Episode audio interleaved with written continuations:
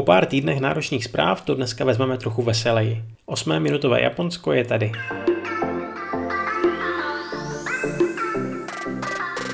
Japonská vesmírná sonda Hayabusa 2 odstartovala z asteroidu a vrací se zpátky k Zemi. Kapsule se vzorky by měla dorazit na konci příštího roku. Na to, že ji čeká trasa kolem 800 milionů kilometrů, to není vůbec špatný čas. Ground control to Major. Stále více škol v Japonsku opouští přísná pravidla, které jsou známá jako kosoku.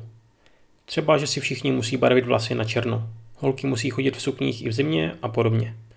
Jak prohlásil profesor Ryo Uchida, snad konečně zvítězí zdravý rozum a tahle často nesmyslná nařízení zmizí.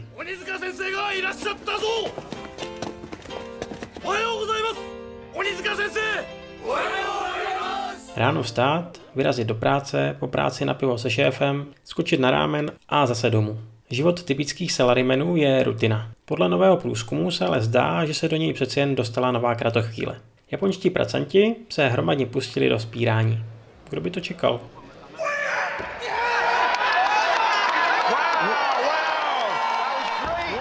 Pokud jste byli v Japonsku, tak určitě znáte samoobsluhy Lawson. Deník Japan Today teď vydal pěkný článek o tom, jak se tahle původně americká značka do Japonska vlastně dostala, zatímco v domovské zemi přestala existovat. A není to jen o Lawsonu.